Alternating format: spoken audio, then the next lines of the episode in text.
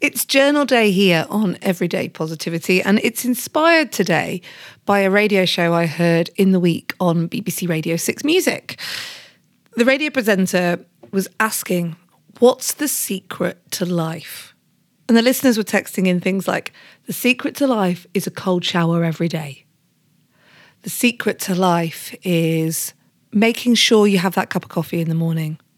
The secret to life is being with good friends and seeing good bands. It was such a lovely, warm moment that I thought, what a great journal prompt. For you, then, what is the secret to life? And I actually think that it may come in more than just one secret. It's probably going to be like a circle, you know, the idea that secret to life for me is a good night's sleep, but also to go to the gym like I did, or make sure I'm seeing friends.